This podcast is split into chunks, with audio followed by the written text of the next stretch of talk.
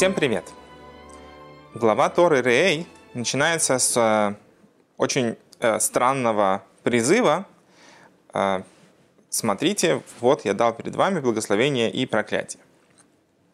В принципе, м, можно, э, как бы, конечно, обсуждать это с позиции того, что э, в Торе есть очень много каких-то банальностей и прописных истин, как нам кажется. И в рамках этого как бы просто прочитали, идем дальше.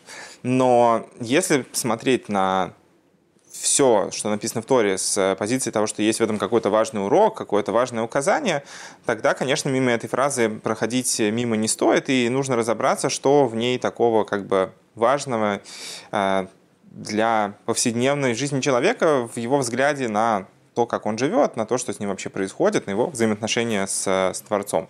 Интересно, что фраза «вот я дал вам, э, перед вами благословение и проклятие» начинается не с упоминания какого-то имени Творца, а с такого самого, скажем так, э, глубокого определения, как «я», да, то есть не как, э, как указание с какой стороны Творец дает, это не как судья, не как, тот, не как создатель, а просто как я, без какого-либо определения то есть без упоминания какого-либо имени.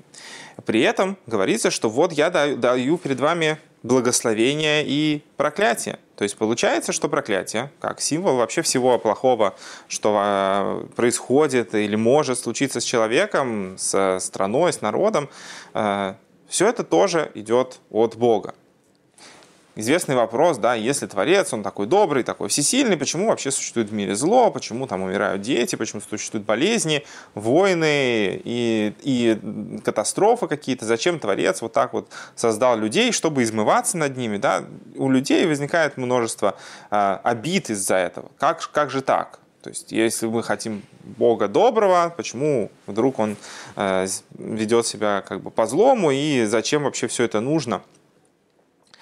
Отсюда у человека появляется обида да, на Творца, что если, если Бог таков, то я там скажу, что лучше вообще Бога нет, это все случайности, мне будет так легче это все воспринимать, чем э, признать то, что это все идет э, на самом деле тоже от Творца. Вот. А, из фразы то, что я даю перед вами благословение и проклятие, становится понятно, что в принципе эти вещи, они как-то озвучиваются на одном уровне. То есть и благословения идут от Бога, окей, но и проклятия тоже идут от Бога. И более того, они как бы уравновешиваются. Не то, что как бы вот давайте поговорим о том, как все хорошо, все замечательно, а только потом как бы в качестве защитной меры, меры предотвращения какого-то нехорошего поведения или как следствие этого поведения поговорим о том, что постигнет человека в случае, если он будет вести себя э, недостойным образом, что будут происходить с ним всякие нехорошие вещи. Но здесь же сразу эти вещи как-то уравниваются. В чем в этом смысл и о чем это говорит? На самом деле э, важно понимать, что если мы говорим о том, что все идет от Бога, как хорошее, так и плохое в абсолютно равной степени, э, то ну, важно понять, как это умещается в как это уравнивается с идеей того, что Творец желает человеку только хорошего, что тоже как бы озвучено и понятно, что если мы говорим о Боге именно в понимании того, что мы вкладываем в этот термин, что Творец, он абсолютно бесконечен, что у него нет никакой как бы, связи с материальным миром, в том плане, что мир материальный ограничен, на него никаким образом не влияет, понятно, что у него нет никакой идеи и цели создавать людей, чтобы над ними мучить, измываться, и что он не получает никакого удовольствия от того, что люди страдают. Э, попытки представить себе Творца злым, они происходят от того, что человек в принципе, по своей природе очень любит очеловечивать все, что находится за пределами его э, возможностей понимания и познания. Поэтому нам очень просто представить Бога как такого тоже человека, обладающего какими-то бесконечными ресурсами, силами и сверхъестественными возможностями, и что вот у него тоже есть там такие человеческие качества, как э, любовь к тем, что кто ведет себя хорошо, и ненависть к тем, кто ведет себя зло, и более того, что Творец вот э, там получает удовольствие от мести над злодеями или что-то так, э, что-то такое, да, то есть с человеческих качеств нам это все очень понятно, но тогда если так смотреть на Бога, тогда понятно совершенно естественно, что у человека есть нежелание дружить, скажем так, или вообще иметь какие-то взаимоотношения с тем, кто не вписывается в его представление о хорошем человеке. Да? То есть вот у нас есть понимание, кто нам друг, кто нам не друг, кто, на, на, э, кто такой человек, а, которому следует э, прислушиваться, как бы следовать его путями, который ведет нас к очевидно хорошему и не делает ничего плохого. То, что, в принципе, мы ждем и э, ищем от своих лидеров. Да? То есть каждый человек стремится к тому, чтобы человека, которого мы э, выбираем или принимаем в качестве лидера, к того, кто э, к чему-то там призывает, к чему-то ведет или хочет вести группу людей – или мы сами выбираем, что мы хотим идти по тем принципам, которым этот человек идет, нам важно, чтобы этот человек был идеальным, чтобы у него не было никаких недостатков, что ничего плохого он явно не хочет. Иначе как бы не факт, что мы готовы э, смотреть на недостатки, покрывать их э, как бы хорошими качествами. Нам нужен идеальный путь.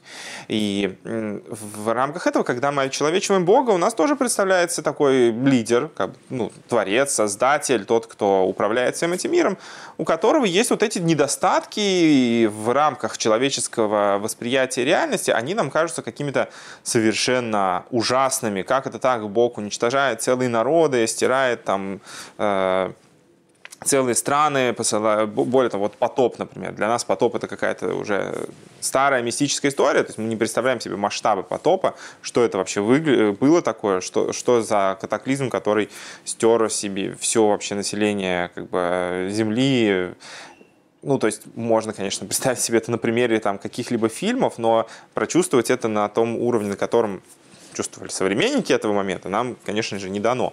Вот когда мы человечим Бога таким образом, нам кажется, что Бог вот он какой-то такой злой, и мы не готовы э, идти его путями, которые нам кажутся типа уже не такими уж классными, не такими э, важными те вещи, которые Творец от нас э, хочет, и мы не готовы его принимать.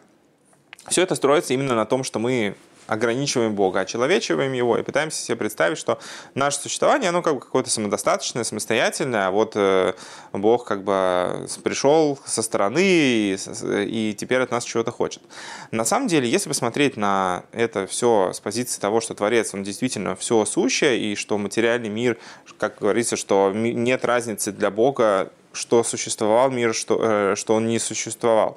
То есть это никаким образом на него не повлияло, в отличие от тех вещей в мире, которые вокруг нас происходят, что они на нас, да, влияют.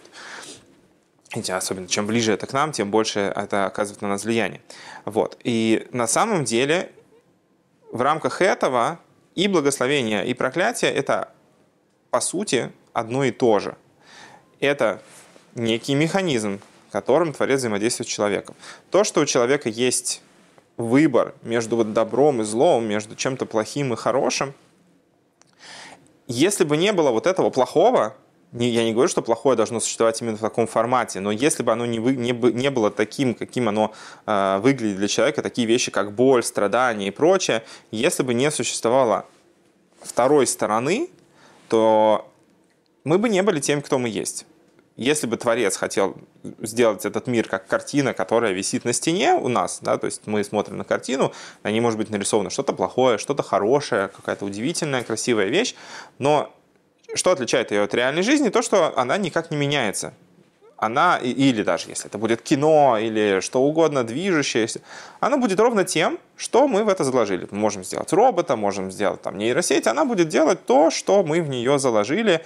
Это может быть очень сложные там процессы, которые будут в ней происходить, не всегда даже э, до конца контролируемым человеком, но это все равно будет только следование определенной программе. Не будет в этом никакого э, самовыражения, ни, ни, ничего, что могло бы выйти за рамки всего, что вложено в, не, в эту как бы, программу, в эту э, картину, фильм и, и все остальное, кроме того, что вложено в нее создателем. Творец же дал удивительную возможность человеку э, обладать настоящей свободой выбора, то есть поступать э, в, абсолютно свободно в, в плане того, в какую сторону идти. То есть, если бы мы были только как, э, э, как картинки, как программы, то для нас было бы очевидным, что нужно только делать то, что Бог от нас хочет, то, что Он в нас заложил. Как, в принципе, ведут себя камни, растения, животные. Для них нет понятия э, наказания или награды, потому что они следуют тому, что в них было заложено. У человека же есть свобода выбора. И для того, чтобы э, она существовала, должна быть обратная сторона. Если не существует никакой возможности даже сделать э, шаг не заложенный в изначальный принцип, ради чего все существует, то нету никакого участия, в принципе, того, кто э, совершает какое-то действие, нет никакой участия самого творения в том, что происходит. То есть, э, ну, условно говоря, если говорить про искусственный интеллект, то если мы не, за, э, не дадим не создадим какую-то возможность ему поступить не по программе, а сложно себе представить, как это можно вообще реализовать, потому что если мы скажем ему, а вот здесь поступи не по программе, это будет тоже часть программы. Но Творец дал нам частичку нашу душу и дал нам удивительную возможность действительно проявлять свободный выбор. Э, и это свойство, которое заложено в саму природу этого мира. То есть он создал мир таковым, чтобы в нем эта свобода выбора существовала. Поэтому, в принципе, мы и смотрим на всю материю, всю природу, которая нас окружает, э, можем видеть ее глазами, как будто она существует сама по себе, что нет ничего, что вообще на нее влияет какие-то процессы, само все происходит, там вода куда-то течет, камни лежат или катятся, деревья растут, э, птички летают. Все идет своим чередом. Мир выглядит для нас так, что в нем полностью сокрыто присутствие Бога. И в принципе, понятие благословения и проклятия, оно существует только вот на, на этом уровне, на том уровне, где у нас есть возможность сравнивать это с тем, каким мы хотим, чтобы мир был. То есть то, что для нас хорошо на нашем животном да, уровне, на нашем естественном состоянии. То, что для нас хорошо, когда есть еда, когда мы долго живем, когда нам э, комфортно, мы не должны там убиваться ради того, чтобы добыть себе какие-то минимальные средства к существованию. Для нас это воспринимается как что-то хорошее, да, то есть потому что ну, мы чувствуем, что это вот нам дает больше ощущения жизненности, ощущения собственного существования. А то, что против этого, страдания, боль, смерть и так далее, воспринимается нами как что-то плохое, что, э, чего мы не хотим, то, что не, нам делает э, ощущение, что мы живем, намного меньше. Но если смотреть на всю картину не с позиции того, вот я здесь сейчас в конкретном моменте, вот только я существую, только здесь и сейчас, неважно, что было, неважно, что будет, а важно, как мне, как мне вот будет сейчас. Если смотреть э, только с этой позиции, тогда действительно э, вот все плохое, как бы мы не хотим, то все хорошее, оно, э, мы его хотим. Но если смотреть на мир с э, точки зрения какого-то э, вселенского масштаба, ради чего вообще мир был Творцом создан, и его создание э, продолжается, то есть Творец каждое мгновение создает мир практически как бы из того же небытия, из которого мир возник в первый раз, Творец продолжает его создавать каждое мгновение времени. И смысл жизни человека, он не заключается в конкретный данный момент времени, а ценность твоих поступков э, и событий, которые в твоей жизни происходят, они тоже имеют отношение ко всему этому а, плану и процессу, ко всему мирозданию с момента его создания до момента а, его финала. И, и также, хоть и жизнь человека мимолетна, тем не менее, его душа, она как бы продолжает существовать, она была создана э, не просто так, и в рамках этого все, что с тобой произойдет, оно имеет какой-то совершенно другой уровень оценки. В рамках этого и благословения, и проклятия, они несут совершенно другой смысл. Не в рамках того, что сейчас вот мне больно, это плохо, а мне классно, это хорошо. А важно то, к чему это все э, приводит, для чего это все э, существует. И если мы смотрим на то, что проклятие приходит тоже от Творца, на самом деле под идеей проклятия заложено во-первых, возможность свободы выбора, то, что у человека, да, есть возможность э, поступить э, неправильно, поступить плохо. И когда э, существует обратная сторона со своими как бы последствиями и возможностями, а, то, что приходит в этот мир не, не хорошим путем, через страдания, через мучения, на самом деле в этом тоже есть урок для человека и важная э, составляющая его пути. Творец дает человеку выбор и возможность идти хорош, хорошим путем, и тогда у него будет благословение, э, или идти плохим путем, и тогда у него будут э, нехорошие последствия. Но на самом деле и то, и другое приходит для того, чтобы человек вырос над собой, сумел себя по-настоящему раскрыть и заслужил настоящую награду от Творца. А, идея награды от Бога, она заключается в том, что свобода выбора дала человеку возможность э, совершать какую-то настоящую работу. Да, можно сказать, вот, неважно, существует мир или нет, но в рамках того, что мир уже существует, человек не просто какая-то, э, какой-то муравей, который бегает, и Творец наблюдает за его действиями. Дав человеку свободу выбора, Творец, по сути, поставил в зависимость э, реализацию того плана, ради которого был создан этот мир, чтобы вот, э, воцариться над этой реальностью, раскрыть э, свое присутствие в, в чем-то что по сути своей изначально отрицает э, существование Бога. Э, дав человеку свободу выбора, Творец поставил зависимость реализации этого плана от действий человека. И поэтому награда за действие человека, она будет идти от Бога от самого создателя, не в рамках этого мира, не по степени того, что мы получаем здесь. Да? То есть здесь человек там поработал, заработал какую-то вещь. Как бы ты ограничен в том плане, что ты можешь делать, и ты ограничен в том плане, что ты можешь это получить. Но э, совершая выбор в сторону бесконечного, в сторону Творца, награда, которая уготована человеку за это, она тоже бесконечная и тоже не ограничена какими-то э, физическими э, вещами не ограничена не в том плане, что она вообще в них не выражается, а в том плане, что она не только ими выражается, и э, она не в рамках того, что человек может вообще себе сейчас, по крайней мере, описать. Вот. А, поэтому идея всех проклятий, которые приходят, они, э, э, она в том, чтобы человек по-настоящему вырос, по-настоящему научился делать выбор в нужную сторону. И так же, как благословение, это как некая здесь физическая награда, которую человек получает, что вот, как бы хорошо, что когда ты поступил э, правильно, но даже те вещи, которые приходят человеку э, в форме страданий, в форме каких-то проблем и так далее, если мы знаем о том, если мы стараемся видеть в этом, что, что это на самом деле приходит на нашу пользу, нам легче делать выбор в правильную сторону, то есть не, не ожесточаться, не, не впадать в уныние, не впадать в отчаяние, что вот, все, все, теперь у меня все плохо, как же так стало, так быть не должно.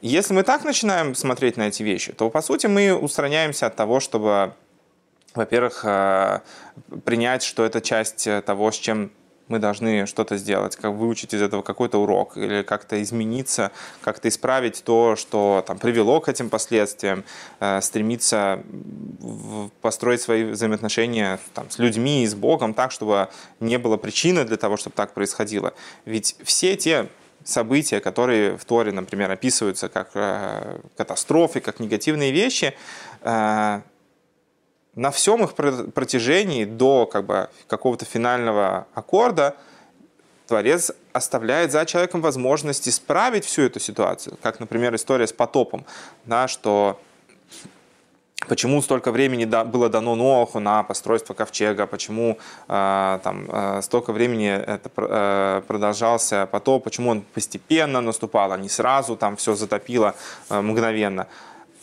Потому что Творец давал всем, всему человечеству до последнего момента возможность раскаяться и исправить свое поведение, чтобы, э, например, дождь, который начался, стал не дождем проклятия, которое все затопило, а дождем благословения, от которого все там, например, еще лучше выросло. И так это происходит в жизни человека. Да, происходят для нас неприятные вещи, плохие последствия. Если мы будем воспринимать их это как некую только кару, что Творец хочет над нами поиздеваться, мы не сделаем из этого никакого урока, и тогда, может быть, действительно можно бы сказать, что мы заслужили в какой-то степени то, что с нами произошло. Но если мы постараемся, э, как призывает в самом начале эта глава, смотри, что вот я даю перед вами благословение и проклятие. Если мы постараемся научиться видеть в тех э, и неприятных вещах тоже. Э, и в приятных, кстати, тоже, что это все идет от Бога, и что это для нас какое-то э, указание, что нужно что-то делать, что-то исправить, то эти вещи не то, что проклятие станет благословением в прямом понимании, да, то есть, что если что-то плохое, э, там, как боль и страдания, это вещи, которые мы не хотим видеть. Но, по крайней мере, мы сможем, во-первых, не допускать того, чтобы э, у Бога были причины нам посылать эти вещи. А, если что-то уже происходит, там, снизить последствия этих вещей. И если мы сумеем разобраться с тем, Почему так стало, то действительно те проклятия, которые к нам приходят, как что-то негативное, может обернуться нам в благословение. Ну, можно, конечно, сюда привести какие-то, как примеры, это какие-то совсем там пресные случаи того, что вот человек там э, э, не знаю, сломал ногу, попал в больницу, а это в итоге там спасло его, там, не знаю, нашли у него какую-нибудь болезнь раньше. Это прям совсем примитивные случаи, хотя, безусловно, это так тоже бывает, это тоже пример того, как это работает, что за плохим иногда скрывается избавление от чего-то более тяжелого, что могло бы с человеком произойти. Э, как на самом деле, например, э, как пример наказания в виде смерти, то, что происходит с человеком, в какой-то степени можно сказать, что это там, спасение его души. Э, безусловно, мы должны стремиться к тому, чтобы наши взаимоотношения с Богом строились на том, что мы изначально делаем хороший выбор – что мы найдем в себе силы не падать э, в сторону того, чтобы выбирать неправильно и не, э, не приводить к тому, что это будет э, что божественное добро, которое приходит в этот мир, чтобы сделать человеку хорошо, будет раскрываться через что-то плохое. Как то взаимодействие с Богом, которое мы заслуживаем, оно будет приходить к нам не как что-то хорошее, а, а через что-то плохое. А, поэтому очень важно следовать призыву этой главы и научиться видеть эти вещи, чтобы, во-первых, э, продолжать идти тем путем, который Всевышний нам посылает, как некое испытание, как есть испытание хорошим, также есть испытание и, и плохим, научиться видеть за плохим хорошее, чтобы уметь использовать это в лучшую сторону. Чтобы то плохое, которое случается в нашей жизни, оно приводило нас к хорошему на самом деле. Чтобы раскрывалось, что суть на самом деле и проклятий, она тоже в благословениях такого высокого рода, которые только в сладком формате, к сожалению, не смогли для нас раскрыться, или мы не заслужили этого, э, чтобы к нам это пришло именно в такой форме.